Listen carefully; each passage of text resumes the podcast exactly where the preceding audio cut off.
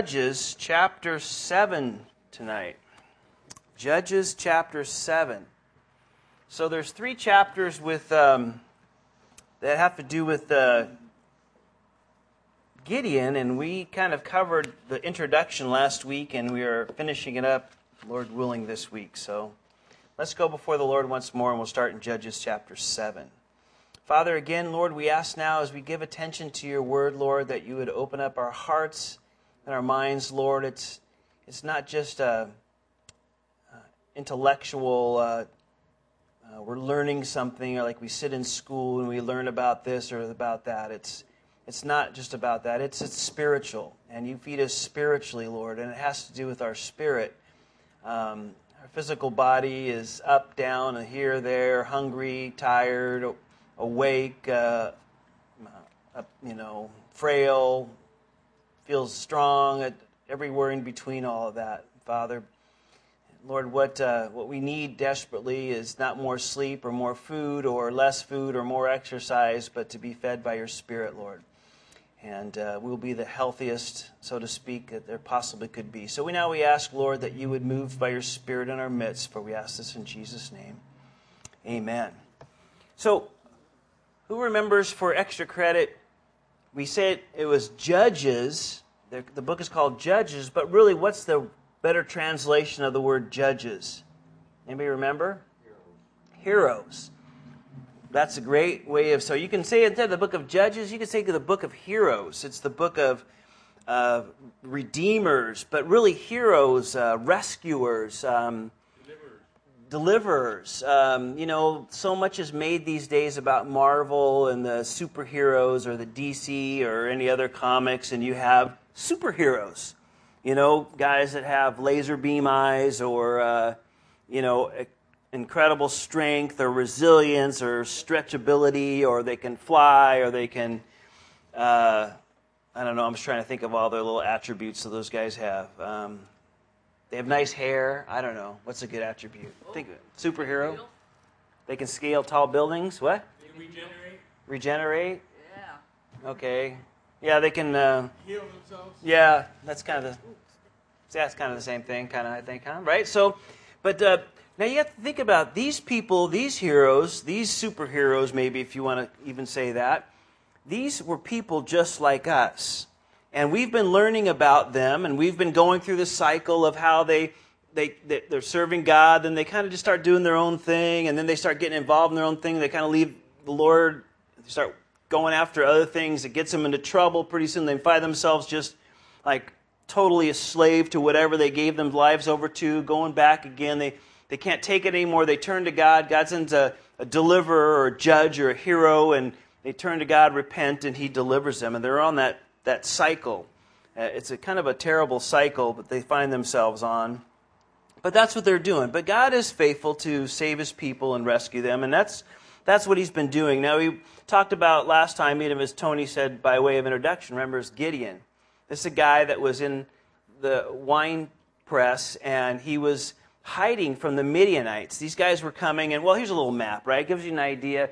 You know, the, the yellow is the nation of Israel, and these guys were coming from the east way over here, which would be oh, Saudi Arabia, Iraq, Iran today, Jordan, and down by Egypt. And they were coming, and they would come in to uh, the land about every time was around time for harvest. So, and we said last time it was like this. It's like if you worked all week and you got paid on Friday, and you went to the bank, let's say, and you know you you cashed your check, and you came out with whatever your pay was, you put it in your pocket. As soon as you got out of the bank door, there was a guy there with a gun, and he grabs your money, and that's it. All of that you work for, your whole payday is totally gone. Now, how are you going to eat? How are you going to feed anybody? How are you going to take care of any bills or do anything? And imagine that happening week after week after week, year after year after year. That's what was going on for seven years.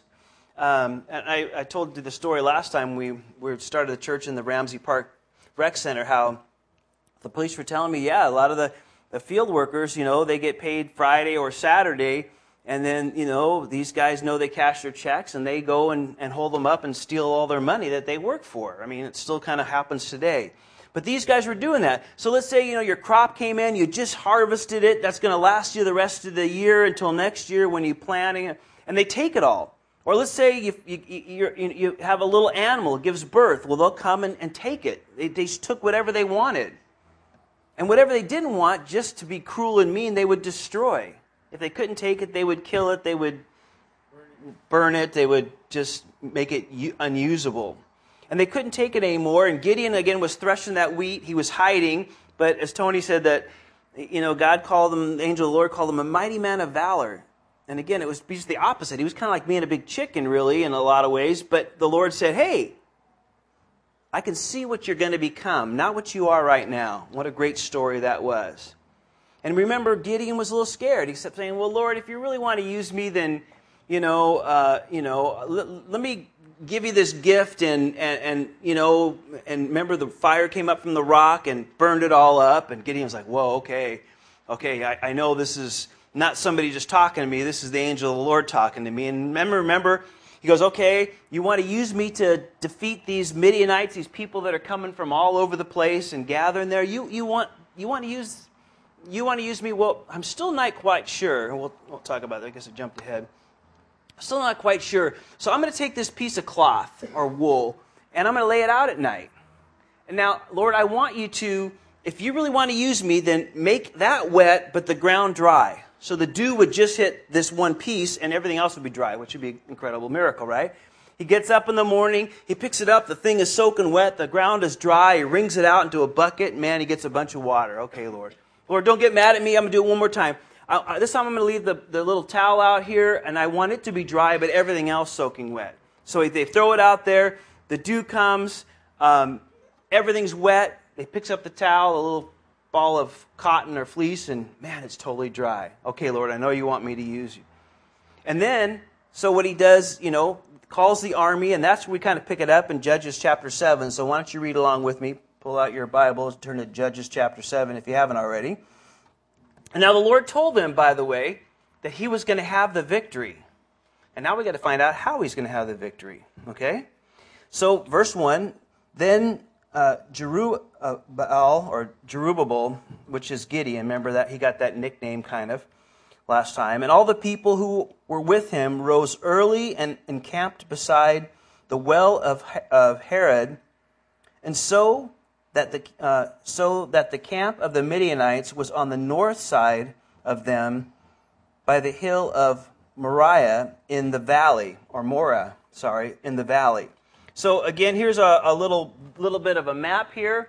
So uh, the, the yellow lines, or this is where they're kind of meeting right here. Um, he's called all those people together. So the yellow represents the people of Israel coming down. They're meeting in that yellow circle. The Midianites are in that on the other side of the hill there, and they're kind of just meeting up there. Now you got this group of people and, and the other group of people. Now we'll find out some interesting stuff here. Verse 2 And the Lord said to Gideon, The people who are with you are too many for me to give the Midianites into your hand, lest Israel claim glory for itself, saying, um, uh, gain glory for itself against me, saying, My own hand saved me. Now therefore proclaim in the hearing of the people, saying, Whoever is uh, fearful and afraid, let him turn and depart at once from Mount Gilead. And 22,000 of the people returned, and 10,000 remained. Okay, so picture this, guys. So the Lord calls Gideon, you're going to go fight these guys. Now, we'll find out in a minute. They had 135,000 soldiers. 135,000. Now, how many, and then Gideon called all, all the people of Israel, and how many did he have said, that showed up right there? So, 22,000 plus 10,000 is, from on you math geniuses, 32,000. You have 135,000 Midianites against 32,000 Israelites. So you know what that you know what the advantage is? Just figure it out, you math guys, real quick. About four to one. So that means right now the way the battle line is, the way it's set, they're all right here. These these Midianites are here. The Israelites all gathered together. There's 32,000 um, against 135,000. That's basically four to one. that means every Israelite, right now, the way it is, every Israelite would have to kill four guys. Four guys. If one guy didn't, then somebody else would have to kill five, right? That's pretty tough. Four to one odds. Four to one odds, right? Yeah. So you'd have to kill four. If you're an Israelite soldier, you and that's who came to Gideon. Now, what did the Lord just tell Gideon?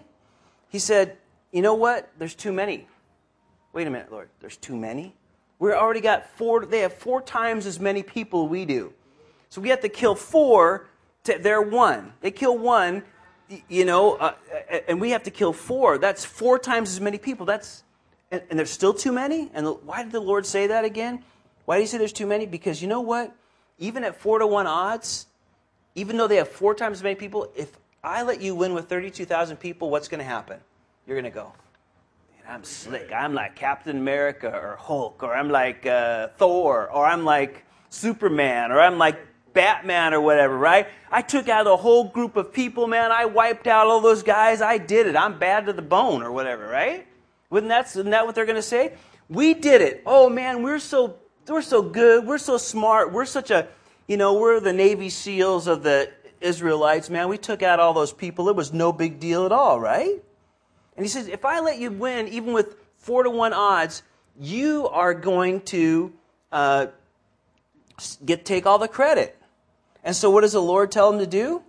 And just as, first of all, it tells you a little bit about the people, right? The people are, you know, they're so quick to move God out of their lives and out of the equation. They're so quick to do that that the Lord knows them. You know, they're so quick to take glory and credit rather than giving it to the Lord and realizing it's Him. And the Lord says, I'm just not going to do it. Now, um, now you, you know, they haven't really changed a whole lot. You think about it today, right? If you ask them about the 67 war, where all the Arab nations were kind of coming against Israel, or the, even the 48 war, or the 73 war, you know, they'll tell you. Um, I just watched a special about the spy that, that Israel had in. Um, in Syria and Damascus when they were when they had the Golan Heights up there and they had all their secret gun emplacements they were going to you know attack Israel. They had a spy in in the highest form of government. And they did a whole special on the guy because it's his anniversary of 30 years dead or something. He got caught and killed eventually. But they were just saying, yeah, how good we are at our spying, and the Mossad is really good. You know, that's their CIA. And they're so awesome. And, you know, they kind of do that a little bit today. Of course, everybody else does it. It's not just them, but they're kind of the same way, and you can see how uh, people are that way with their ego and their pride. He says it's going to go to your head. So, what does God tell? How does He want to sort them out now? You have how many? 32,000 people, and the Lord says you have too many. So, this is how I want you to do. I want you to lower that number down. And what does He tell them to do? Ask anybody, hey, are you afraid? I mean, are you fearful going to battle?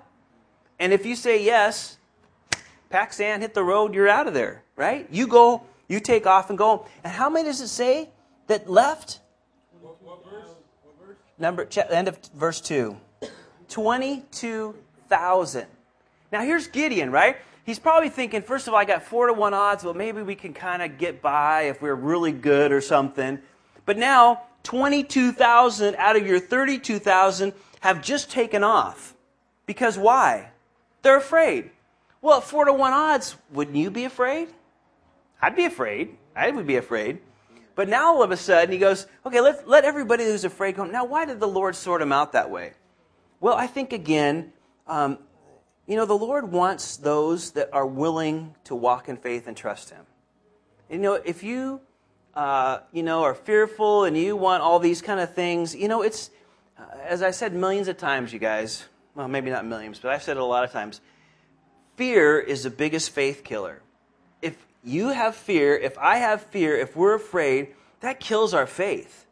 And, and man, we can't trust God. Oh, I don't know if that's going to work out. Well, Lord, I, you know, I know you're leading me here, but I don't know how it's going to work out, and I have to trust you. And I don't think people are going to like it, and I, people might make fun of me. And you know, I go to church on Wednesday night, and they already think I'm a weirdo. And if I start talking to them about the Bible, they're going to really think I'm some kind of nutcase. And you know, I'm just worried what they're going to think, and so I'm not going to say anything, you know, and we get fear, and then our faith gets, gets squashed. And, and, and again, the Lord, it's difficult using people that are afraid. Uh, again, they could give up at a moment's notice. Uh, fearful, and when you get fearful, you tend to discourage every, everybody else too, don't you? Oh, oh yeah, and they, you become the big negative and the big bummer. Oh man, oh, how are you going to do it and all this kind of stuff? No. And so again, it's, it's very infectious. And the Lord says, listen, if you're afraid, go ahead and take off. And uh, who's going to stay? Who's going to trust me to do great things? I guess you have to ask yourself that question. I got to ask myself that question. Do we trust the Lord enough where we're going to stick by no matter what anything else is going on or what other people say or what other people think or what we think might happen? Or are we going to trust the Lord? And again, He wants to do great things in and through our lives, but it always comes down to faith. Do we trust Him? Do you trust Him? Or do you have to do things your way and see things your way and make Him explain everything to you and come up with these endless questions? And the Lord said, Listen, if you're afraid, just go. So now what are the odds? 135,000. We'll see the number, by the way, in chapter 8. It'll give us the number. It doesn't give it to us yet. Against 10,000. which is 1 to 13. at 13 and a half, right? So let's just round it up uh, for argument's sake. So 14 to 1. Every person right now at 10,000 people would have to take out 14. 14 people. Now, that would even be tough for Captain America. Maybe not. I don't know. Not so much. Maybe the Hulk. Maybe Black Panther. Maybe they'd be tough for him. It would have to be, it would have to be 10,000 Captain America. right? I mean, it would be pretty tough, right? It would be pretty tough. But now the Lord says, listen, I'm going to let those who are afraid, who just don't really have the faith and the trust, let them go. Now the odds, let's say, roughly are four to one. And let's read verse four. But the Lord said to Gideon, The people are still too many. Bring them down to the water, and I will test them uh, there for uh, test them for you there. Then it will be that of whom I say to you, this one shall go with you, the same shall go with you, and whoever I say to you, this one shall not go with you, uh, the same shall not go. So he brought the people down to the water, and the Lord said to Gideon, Everyone who laps from the water with his tongue, as a dog laps, you shall set apart by himself. Likewise, everyone who gets down on his knees to drink.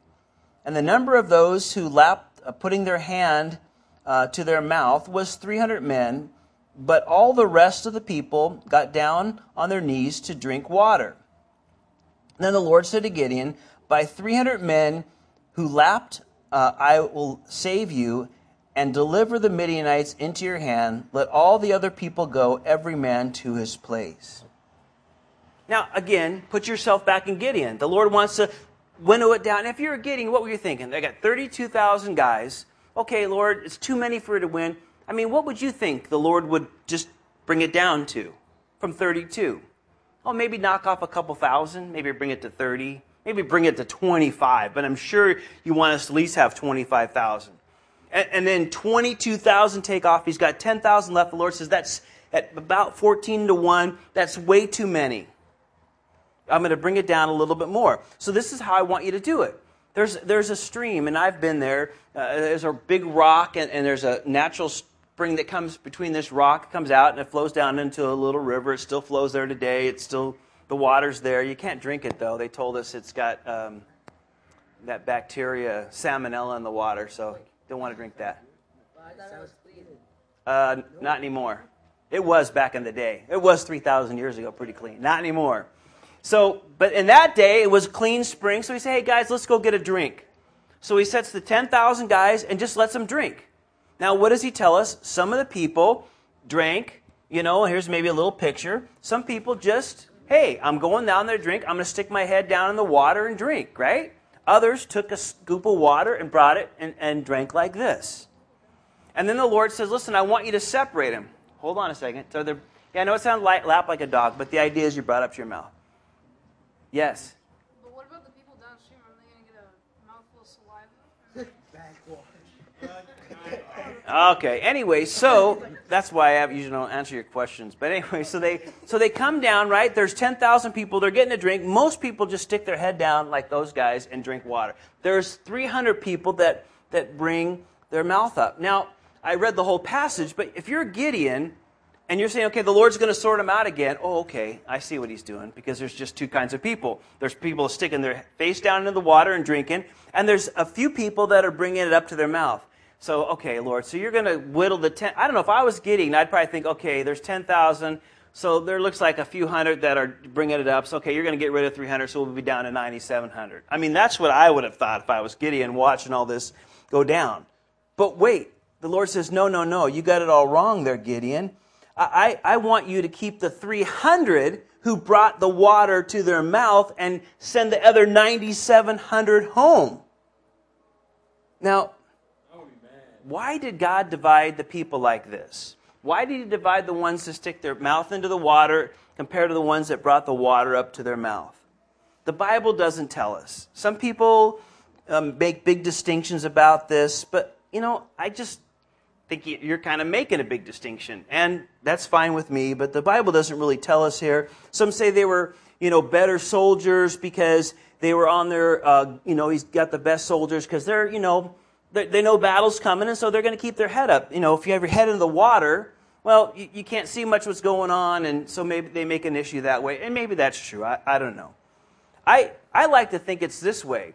The 300 guys were like me. They had bad knees or bad backs, and they couldn't get down on their knees or couldn't bend over with their back, so they kind of had to reach their water down. and they, you know, they were kind of the old guys, if you would, with weak knees and bad backs, or older people that just couldn't bend down to get into the water. I don't know. That could be true too. That, that's the kind of the way I look at it. But the Lord said, listen, those are the people that I want you to take into battle. So now what are the odds? 300 against 135,000. That's about 450 to 1. You have to kill 450 people to every one. Now, are we ta- are we starting to get out of range of Superman yet? Not yet, maybe. How about how about uh, don't you think Black Panther would be getting tired about now, or uh, yeah, whatever? Batman would be getting tired at 450 people. Yeah, and then everybody's got to do it. You couldn't get tired. So, what kind of odds are those? What's the Lord saying? They're impossible odds. Nobody can do that, right? He's saying, I want you to now and trust me and walk with me and watch me do this work. So, if you're one of the 300 guys, okay, guys, 9,700, we'll see what they'll do in a little bit. All right, guys, got to take off. So, if you're one of the 300 guys, what would you be doing? Get our swords sharpened. Let's get our arrows. Man, if I got to take out 450 people, that means I should have at least 100 arrows with me, right? Or 200 arrows. I got to make sure my sword's sharp so it doesn't get dull. I got to make sure my arm. I mean, what would you be doing if you're one of those 300 guys? Well, let's see how they prepare for battle. Verse um, 8, read it with me. So the people took provisions and their trumpets in their hands, and he went away. Uh, and then, I'm sorry, he sent away all the rest of Israel, every man to his tent, and retained those 300 men. Now the camp of the Midianite was below him in the valley. So, what did they take? Their provisions, which means they took some food and then what else it took? Some trumpets. I didn't hear anybody say about arrows or swords or, you know, shields or anything. They got food and trumpets. Ever tried to fight a war with a trumpet? Thomas, you were in the you were in the army. Did you use a trumpet? You get 88 millimeter. What were you shooting off? 81 millimeter mortar, right? No, no, no. Trumpet. Uh, that's what they wake us up with. That's not what we fight with, right? But that's what he tells them to do. Now, again, it, it's hard to imagine how Gideon was feeling about now. Right? How do you think Gideon was feeling about now? I got 300 guys. I don't have any weapons. I just have trumpets. And we'll find out what else he gets here in a minute.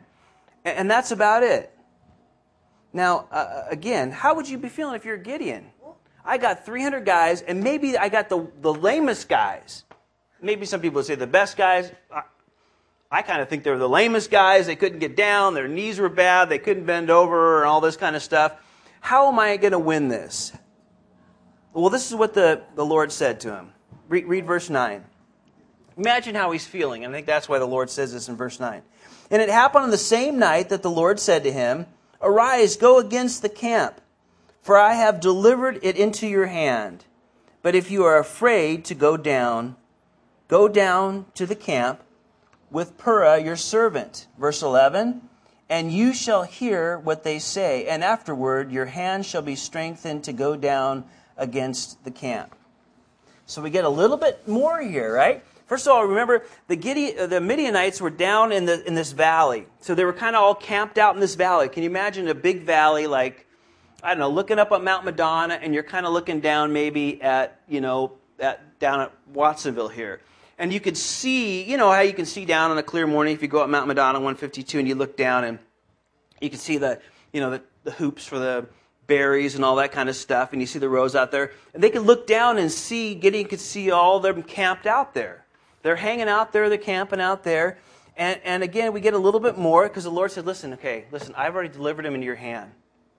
Are you afraid? And if you're afraid, go, go sneak up to the camp. Take your buddy, take Purah, your, your servant, go down there and go down there to the camp.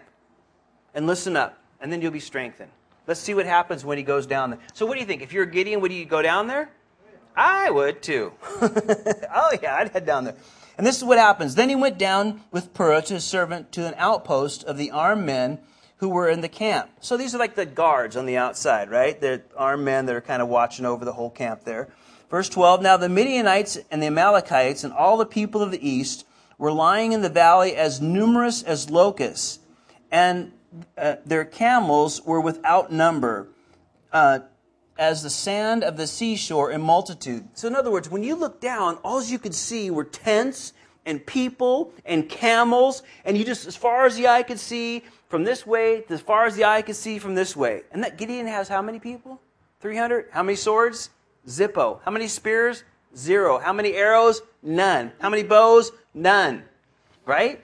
And he's going down there. It's all he can see and verse it says verse uh, 13 and gideon had come there was a man telling a dream to his companion. He said so now they kind of creep up. I kind of get the idea. They're kind of sneaking up probably behind a rock or a tree. And, and here's the guards right? And the guards are just talking and so they just sit there and listen. And so this is what they say. And gideon uh, when he had come there was a man telling his companion his dream and he said i had i have a, i have had a dream. To my surprise a loaf of barley bread tumbled into the camp of Midian, and it came to a tent and struck it so that it fell down and overturned, and the tent collapsed. Then his companion answered and said, This is nothing else but the sword of Gideon, the son of Joash, the man of Israel, into the hands God has delivered Midian and the whole camp. And it was so. And so it was when Gideon heard the telling of the dream and its interpretation that he worshiped. He returned to the camp of Israel and said, Arise, for the Lord has delivered the camp of Midian into your hand. He's got 300 guys, zero weapons. The Lord says, I'm giving you these people. They're as far as the eye can see. There's 135,000 warriors among that. They got camels. They got you know, again, think of a camel as like a, a, a, tank today. I mean, it's an amazing thing. You know, it's, it could run fast. By the way, this is the first time that uh, the Bible mentions a camel being used in warfare uh, for what it's worth there. But they had great speed and mobility on the battlefield. You ever guys, anybody ever ridden a camel before? Really tall. Yeah, Ethan has. I remember that. Yeah, they're really tall. And Anastasia did when you were little. Yeah. You guys, I don't know if you did when you were little, but you sit up high. Oh, yeah, we did it when we were back in Kentucky. I knew that too. But so anyway, yeah, they had camels, and so man, those things can run like up 40 miles an hour, and those things, can you imagine how the advantage you have? Almost anybody couldn't hardly reach you. And these guys had tons of those everywhere. So that's one of the better battle things, weapons on the field of the day. And, and he says, Yeah, so yeah, I had a dream. Well, yeah, what was your dream? Well, I, I had this dream that a bagel came rolling down the hill and hit a tent. Now, don't think of it as a, a big five tent, you know, one of those nylon ones that, you know, you get a big five for 25 bucks or something like that. You can spend the night in the backyard. And I mean, these tents were heavy and big. They lived in them. They traveled around them. This is a big, heavy tent. Think of like this massive tent. And it's like this bagel came rolling down and hit it and knocked it over. And the guy said, Yeah, you know what that means? That means God has delivered us into Gideon's hand. He's going to win. Can you imagine that? I mean, to get the idea of the soldiers kind of talking down there, talking to themselves. Now, can you imagine being Gideon, sitting with his buddy there, hearing this? They know that I'm here, and they had a dream, and the guy told them the dream. You know what the dream means? That he's going to clean our clock. They're, he's going to win. And, and again, um, just think about that. God was controlling the dreams of the enemy and giving them the interpretation so that he could encourage Gideon. I don't know about you, but this is the way I think sometimes. You know, when we have an, a problem, just think of a problem that you have going on right now, something going on, an issue with this, some, some deal, something you're dealing with. And, and then how do we usually think? Well, Lord, I want you to help me through this, or give me this, or Lord, do this, or something like that. But it usually revolves around either helping us, or healing us, or giving me this, or taking care of this. And we always forget that, oh, I don't say we always forget, but we can forget that, you know, the Lord, Lord is working on both sides. He's working, you know, those things that revolve around me that I can see, but, you know, if it's dealing with another person or a situation, He's working in that situation as well. And, and we need to remember that. He's working on both sides. Just like here, He's even moving in the dreams of the people that want to come in and kill these guys, the Midianites, and telling them, hey, look, I'm going to give Gideon victory over you. And when Gideon heard this, you know what he did? What does it say? He worshiped the Lord. Did you ever do that before? Like you just see the Lord doing some great work and you're just blown away. You just can't even think. It's like, wow, Lord, I can't believe that just happened. I can't believe that is going on. I can't believe that you are working all this out, getting it all, getting it all taken care of, and here I am, and man, Lord, you're working it all out. And so, I, you know, I want you to be encouraged that he is doing that. And as soon as Gideon saw that, what was the first thing Gideon did? Let's get back up to camp. We're ready to go. Let's rock and roll this thing. We're going to go. Now, again, how many against how many? 300 against 135,000. Now, Gideon's got this insight, but I have to give credit to the other uh, 299 or 300 guys, right? I mean, they, are, they haven't heard any of the stuff that Gideon has, and and yet they trust that the Lord is working through Gideon. I mean, they, they could have left. Uh, you know, these guys had a lot of faith. I give them a lot of credit. I think it's pretty awesome. And, and uh, you know, they, they're, okay, let's go. All right, I'm ready.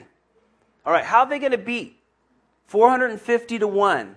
How are they going to, how are they going to win? Let's read verse 16. Then, the, they, then he divided the 300 men into three companies, and he put a trumpet into every man's hand with empty pitchers and torches inside the pitchers, and said to them, Look at me and do likewise. Watch, and when I come to the edge of the camp, you shall do as I do. And when I blow the trumpet, uh, I and all who are with me, then you will blow the trumpet on every side of the camp and say, The sword of the Lord and of Gideon. So here's the battle plan. You got this, you know, rag or something, something cloth probably dipped in something. It's kind of barely lit. You have it on the edge of a stick, and you have a sword in your right hand. I mean, you have a trumpet in your right hand. No sword. You have a trumpet, you have this pot with this stick in there like that, and you're to walk. And I'm dividing you into three groups of a hundred. And what you guys do, I'll go over here, you go over there, you go over there, and then you guys spread out and go around to the edge of the camp. Right? And here's this whole strategy, right? Three groups, a 100 people. You got a stick with a cloth on the end for a torch, uh, make it a lamp, and a trumpet. Zippo weapons, by the way. Not one weapon is found. And so you put that pitcher in there, and then when I call out, I put that stick in there and that pitcher so it, the light can't shine out. That's the idea, right? You guys got the idea there.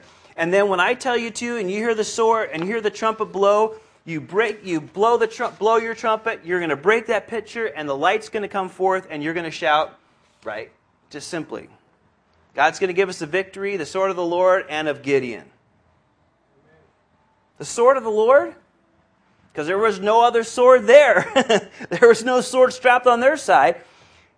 How are you going to beat 135,000 men that want to kill you without a weapon. The Lord.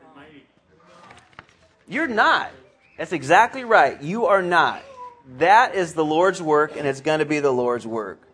And again, uh, you know, uh, so let's find out what happened. Here's the battle strategy. Let's find out what happened. Uh, verse nine or verse twenty. So Gideon and the hundred men who were with him came to the outpost of the camp at the beginning of the middle of the watch. So you know, like ten o'clock or something like that, maybe, uh, when everybody's kind of snoozing. Just as they had posted the watch, and they blew the trumpets and broke the pitchers that were in their hands. Then the 300, uh, the three companies blew the trumpets, broke the pitchers, and they held the torches in their left hands and the trumpets in their right hands for blowing, and they cried, The sword of the Lord and of Gideon. And every man stood in his place all around the camp, and the whole army ran and cried out and fled. When the 300 blew the trumpets, the Lord uh, set every man's sword against his companion throughout the whole camp, and the army fled to Beth Acacia towards uh, Zerah as far as the border of Abel uh, Maho, uh, uh and Tabith. And then the men of Israel gathered together from Naphtali, Asher, and Manasseh and pursued the Midianites. And Gideon sent messengers throughout the mountains of Ephraim, saying, Come against the Midianites and seize them from the watering places as far as Beth Barah and the Jordan. And the men of Ephraim gathered together and seized the watering places as far as Beth Barah and the uh, of the Jordan. And they captured two princes of Midian, Oreb and Zeb. And they killed Oreb at the rock of Oreb, and Zeb they uh, killed at the winepress of Zeb. So that means they probably found him at this rock, and that's where he died. So they called it the rock of Oreb and the winepress of Zeb. That's where they caught him. And Midianite and they uh, pursued the Midianites and brought the heads of Oreb and Zeb to Gideon on the other side of the Jordan. So, what happened here again? They go down there without a weapon. They're surrounded the camp. They blow the trumpet. They break the pitcher. The light comes out. The sound, and everybody's asleep. They wake up. They hear the. They see the light. They hear the trumpets. They grab their swords, and what do they start doing? Hacking each other. they're, they're attacking each other. You know, they can't see. There's, oh, there's people coming. Who's that guy? I don't know who that guy is. And these guys just start whacking each other. And we'll find out here in a little bit that 120 of them just kill each other. What is Gideon doing? What's the other 300 guys doing? They're playing their Xbox. They're on their phone playing a game, right? They're just sitting there going, you know, whoa, that was a bad one, you know, or whatever. Nothing. They're watching the Lord do this great work. They're just sitting there doing this. And at that point, 120,000 of them just fall. 450 to 1 all of a sudden just washes away just like that. And, and again, and, and again, uh, so so they they're just doing that, watching the Lord work. And here's our back to our little map here again. So this is where the battle was, and then these guys take off, and, and they're heading down here. And so Gideon calls all these other tribes to come back now. The guys from Ephraim, they come down here. They catch that Oreb and Zeb down here. And, Gideon's in hot pursuit. He's heading out this way right now, heading out towards the desert. And, um, you, you, know, he, he's going after those guys. And, uh, you know, he, he's not giving up. Now, again, we don't even know what Gideon had for weapons, but he still's got 300 guys with him that's about it. Now, some of them that dispersed, the Ephraimites are getting, but Gideon's not done yet. And let's read Judges chapter 8 and find out what happens next. And the men of Ephraim said, Why have you done, uh, uh, why have you done this to us, and not calling us when you went out to fight with the Midianites? And they reprimanded him sharply. So he said to them, What have I done now in comparison with you? Uh, is not the gleaning and grapes of Ephraim better than the vintage of Abiezer? Abiz, uh, I'm sorry, Abizan, Ab, uh, Abiezer, thank you. And God has delivered them into your hands, the prince of Midian, Oreb and Zeb. And what was I able to do in comparison with you? Then their anger toward them subdued when he said that. So here's the, here's the story again, guys. So you, you got these guys will come out now, and they want to help, and then they all of a sudden they get they catch the two two of the you know head dudes there that are running this whole 135,000 plus people, and, and they catch them, and then all of a sudden they're like, and, and all of a sudden they're like, well, how come you didn't call us out earlier? We would have helped. We want some credit. You know what they're basically saying here is they wanted some credit. They wanted to be part of that. They wanted to get some of the glory for this great victory, and they're getting mad at Gideon for not being able to have part of that. Now, doesn't that tell you something about what God said earlier? Hey, I can't give you too many men because if I give you too many, you're going to want and claim the victory for yourself. That's exactly what these guys were doing. They wanted to have some of that. You, you know? And, and again, you know, he handled it very humbly. He was very diplomatic. He goes, I just shone the light and blew some trumpets, but you guys caught the princes. So you should be happy with that. That's, you know, should be, wow, what's going on with that? You know, you should be happy with that. Why weren't you guys happy with that? But again, you can see the heart of the people was, well, we want the glory. No, we want to get in the newspaper. We want to, you know, be part of it. We want to show that, you know, we're important too.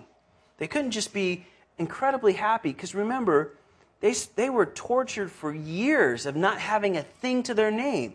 Again, it's like getting paid on Friday and you walk out of the bank and somebody robs you every week after week and you have nothing.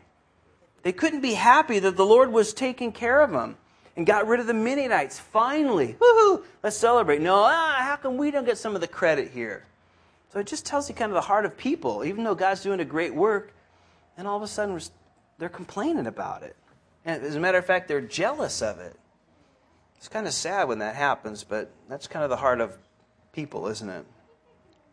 Well, let's read on what happens next. So when Gideon came to the Jordan, he and the 300 men who were with him uh, had crossed over, exhausted, but still in pursuit. So these guys have been chasing down. Look at our map again. So they chase them from that yellow circle. They're all the way down the valley.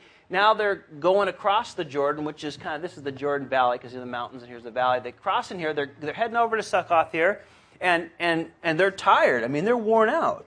And then he said, and um, verse five. Then he said to the men of Succoth, "Please give us loaves of bread to the people who follow me, for they are exhausted. And I'm pursuing Zeb and uh, Zanzuman of Midian." And the leaders of Succoth said are the heads, are, I'm sorry, the hands of Zebah and Zanzuma now in your hand, that we should give you bread to your army? So Gideon said, For this cause, when the Lord has delivered Zebah and Zuman into my hand, then I will tear your flesh with the thorns of the wilderness and with briars. In other words, all right, I get you a little drag through the cactus patch when the Lord gives me a victory here.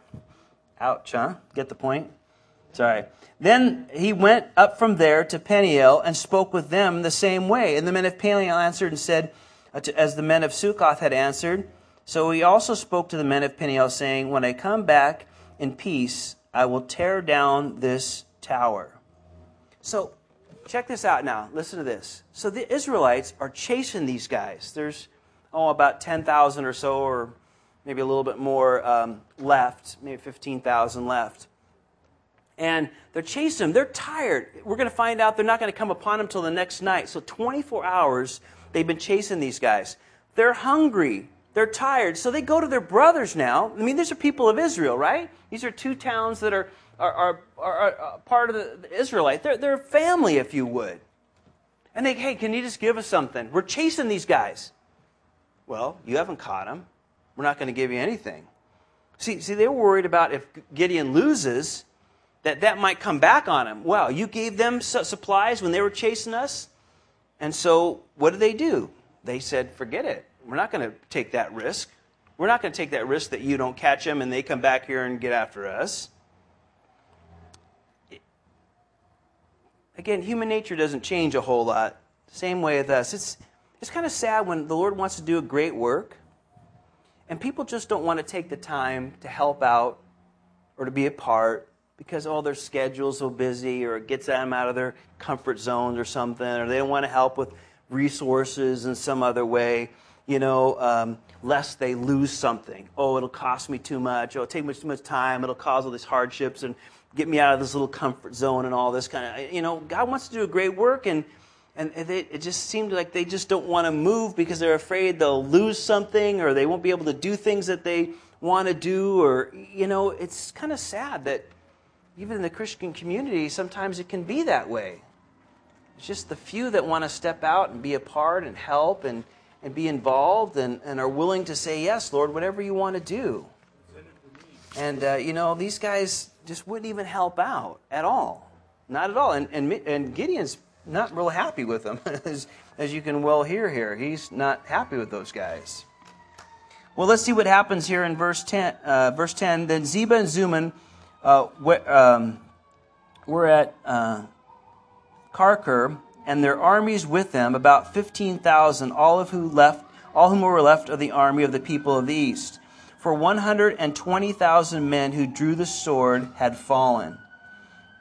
Then Gideon went up the road of uh, those who dwelt in the tents, the east of uh, no, uh, sorry, I have my glasses, starting to read Nobah, and uh, the other town right there, and he attacked the army while the uh, the camp felt secure. And when uh, Zebub and Zuman fled, he pursued them and took up the two um, kings of Midian, of Midian, and Zuman, and he routed the whole army.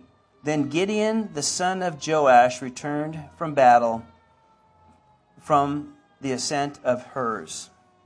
So Gideon, now with 300 guys, they follow him, and these kings probably thought, man, there's just no way he's, he's going to catch us now.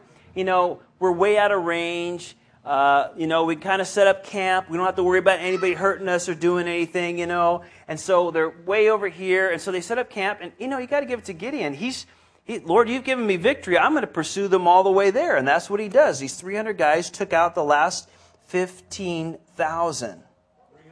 And 300 guys did that. And he got to the point where, again, he, he, he, he this was a surprise attack now because they thought they were safe.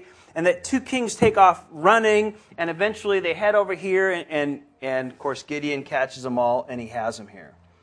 And then let's read on what happens. And he caught the young men, uh, caught a young man. Uh, uh, so he starts heading back now, Gideon, of Succoth, and interrogated him. He wrote down for him the leaders of Succoth and its elders, 77 men. And then he came to the men of Succoth and said, Here are Zebah and Zuman, about whom you ridiculed me, saying, Are the hands of Zebah and Zuman now in your hand, that you should give bread to your, uh, to your weary men? And he took the elders of the city and thorns of the wilderness and briars with them, and he taught the men uh, of Succoth. And he tore down the tower of Peniel and killed the men of the city. So Gideon keeps his word. You guys didn't help. There was going to be a price to pay. Kind of dragged him through the briar patch there. And, and remember, he said he was going to tear down a tower, and maybe some of the people and some of the leaders went into that tower, and he pulled down the tower, and that cost him everything. But again, they just didn't want to get involved. Oh, it's somebody else's job. Let somebody, oh, somebody's going to do that. You know, uh, there was a, we were looking for a place.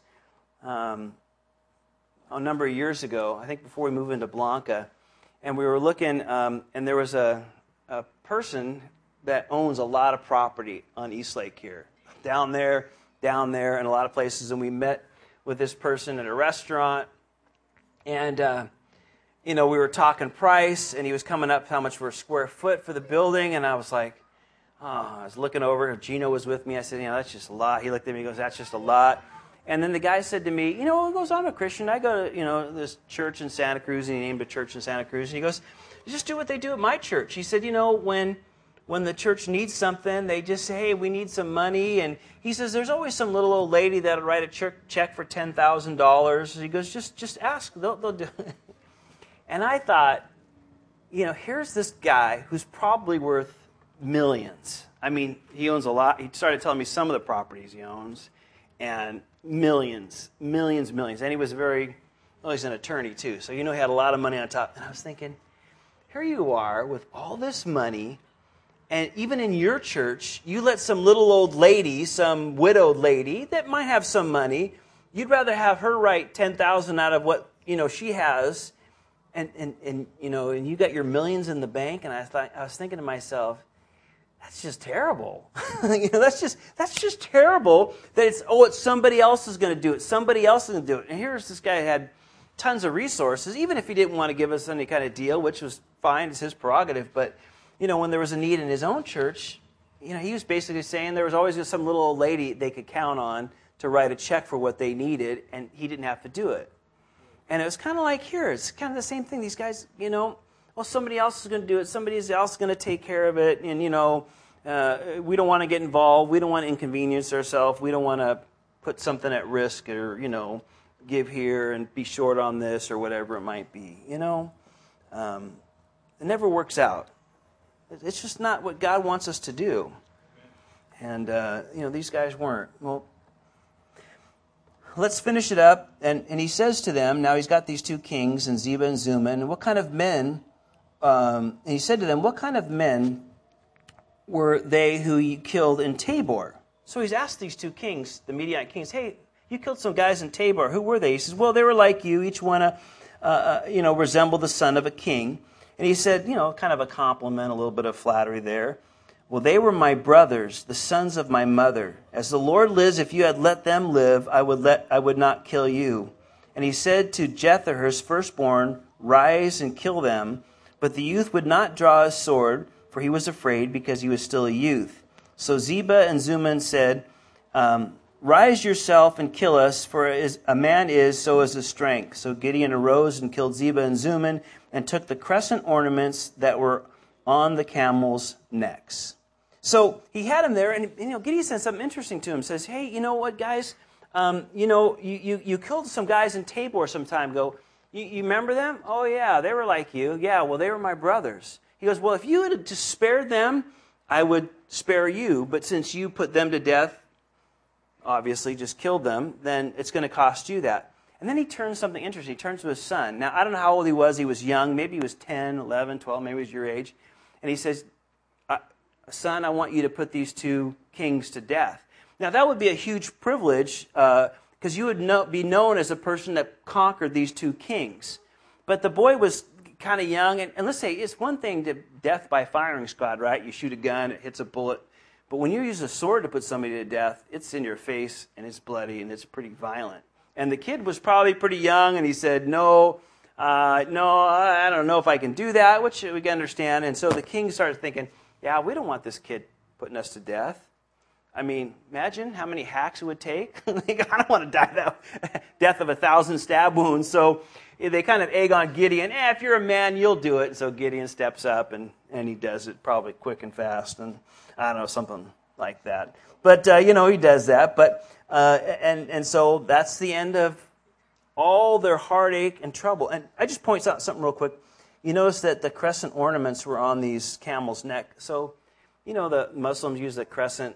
You know, th- that was long before the around long before Muhammad made that the symbol of of the people over there. You know that that's been around for well thousands of years before he came along. It's in the Bible here, just for what it's worth. There, the crescent moon, yeah, because they had all this around their neck.